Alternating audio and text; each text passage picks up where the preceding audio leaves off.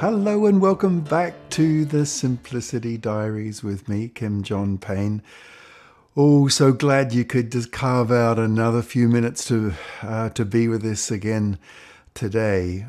You know, this this week uh, a couple of times, what's come up uh, in uh, speaking with parents, as I do every week, uh, is sibling sibling tensions just things that aren't going well between between brothers and sisters and, and, and so on. And it's multi-layered, right? It's always a, a, a very um, sort of layered down type of uh, affair. But one of those layers uh, that I found can um, help ease uh, sibling tensions and rivalries and so on is to um, is to really think of moments where kids can be differentiated.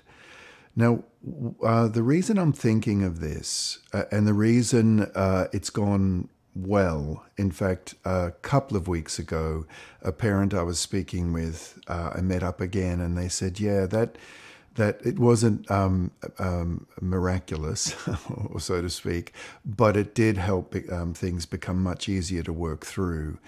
Um, and we'll talk about those strategies in a minute. But one of the dynamics is um, kids almost competing to be different, to stand out, to not be seen in the same light uh, to to want to do things that are independent. And one of the one of the things that that can result in that uh, that need is that they start sort of going at each other or they start competing with each other to see who can who can in a sense it looks like who can stand out. But really I think what they're looking for to a to quite an extensive degree is to be actually to be differentiated. They love each other. They want to play together. They want to be together. And and one is tempted to think, yeah, they they're really good together. They're doing all right. And for much of the time, they they may well be. Uh, but uh, underneath all that is a real need to be seen as an individual and this crosses a sort of certain developmental thresholds. At certain times, there's um, an individualization process that goes on developmentally. One happens around three ish, um, in and around that age, where a little one, maybe the second born, um, starts to have opinions, right? Starts to want to have things their way and then that's the first one of the first signs of of, of autonomy of, of independence. Um, there are other little mini stages, but another um, slightly bigger one comes up around six and seven. It can come a little earlier as well, um, particularly for boys. I've noticed around five, it can come up. Uh, and it can take the, the form of now it can take the form of aggression kids can be really quite aggressive to each other.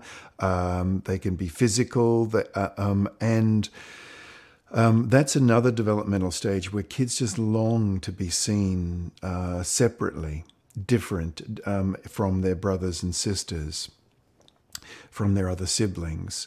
And another big developmental change comes up around 9, 10. Um, that's a that's another one where a lot of tensions can come up. Um, and that's another age of of of really wanting to establish independence because a nine ten year old is is is developmentally they are much stronger they're much standing much stronger in the world. They they can see the world a little bit differently. Neurologically um, things have really developed. They're starting just starting to understand uh, cause and effect a little a little bit more. They're starting to see the fallibilities of people around them. And it's a um, it's a little bit of an insecure age and that also causes um, the, uh, the, the sibling tensions that can often come up, and that sort of um, going through changes. All the changes I've just mentioned do come with their own little insecurities, which then causes them to ping their brother or sister, right? It causes them to to behaviorally, emotionally ping. So you've got two things going on. One is the need for differentiation, which comes with developmental stages, and the other is the pinging that goes on, which comes with developmental stages. Because you know, those of you who follow this uh, podcast who've heard a few others will will know I often talk about there aren't disobedient kids, just disoriented ones, and when they're disoriented at developmental stages like this, they tend to ping their siblings.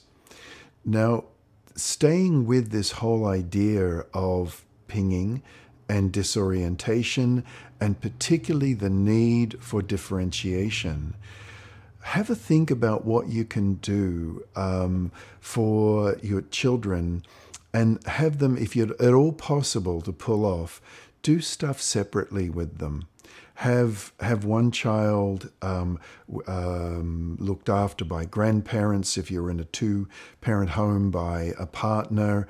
Um, it may be when one is off at a play date or a sports club. But the uh, but do but really plan on doing something separate with the child. Um, go and do the things that they particularly um, love to do that where and it can be simple little stuff. If they if they particularly love activity and they're really good at that then um, and you know take them like uh, bike riding. If they've got a lot of endurance you might take them on a really long bike ride and pack a picnic just just with the two of you. Um, if they're um, more craft or art oriented uh, um, spend spend some really good time hunkering on down, working on a project with them. If they love to be outdoors, maybe take that next step and in their in their particular garden bed and, and one that is just theirs or a raised a little raised uh, planting box if you live in an urban environment and it's just theirs and they and they work on on that uh, but with you is, is, is one of the sort of crucial parts.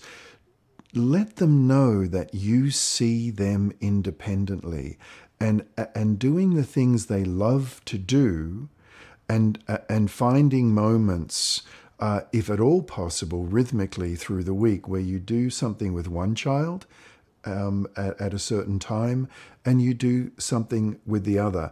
And they both know they get their turn, um, and it's particularly, they'll know that if it's rhythmical, because one is on a Saturday morning and one is on a Sunday afternoon, and they don't tend to begrudge each other because they know their, their turn is coming.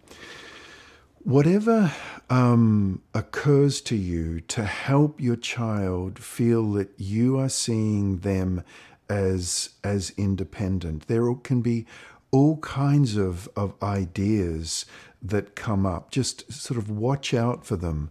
Uh, a mum a little while ago actually had a had a, um, a slightly older daughter, uh, eleven or twelve, who loved to write but also to illustrate. And so she, the the daughter, uh, was writing her own book, right, and illustrating it. And she would bring that to her mum, and her mum would read through the pages with her and look at the illustrations, and the and the daughter would tell her about her her ideas and what she she'd uh, got coming up in her in her book that she was writing, and they would spend good amounts of time, just the two of them, just sitting, looking at the book.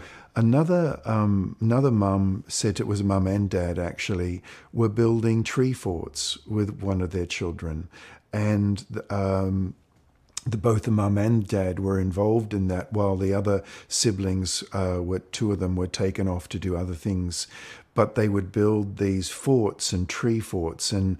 Um, classically, it was for a, a nine, ten year old child. They love to build forts at around that age. It's the classic fort building age. You know, like all around me, the structures of the world that I thought were my world were falling away. So I know what I'm going to do if I'm a little nine year older. I'm going to I'm going to build a fort. I'm going to build a, a, a structure um, around around me that is kind of a it's almost like a sort of a an emotional need. A structure is falling away, so therefore I build a structure. Whatever you can come up with um, to have these smaller moments uh, with a child, it doesn't need to go on for hours and hours. Or it can be big set pieces where there's a campover, a, you know, a sleepover and camping, and it could be a, a, a, bigger piece, and it's evened out because you know your other child or children know that their turn will be coming. But really try to to offer these moments of differentiation, uh, and most parents tell me that it eases the tension and makes it significantly more um, malleable uh, to to work out, and it takes it takes the sting out of what can be pretty intense. Okay, hope that was helpful. bye bye for now.